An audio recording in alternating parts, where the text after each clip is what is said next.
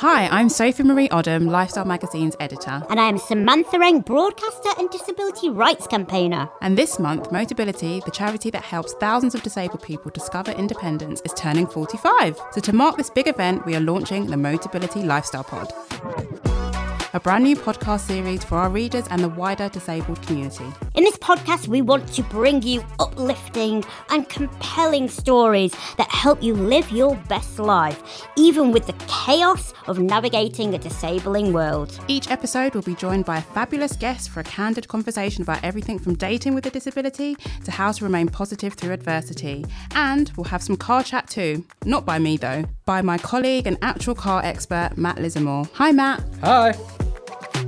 And I guess there will be a lot of chat about my own car journey. Stay tuned for that. Looking forward to it, Sam. So buckle up and join us on our ride. The first episode of the Motability Lifestyle Pod drops on Monday, the 31st of July. Follow us now on Apple, Spotify, or, well, wherever you find your podcasts.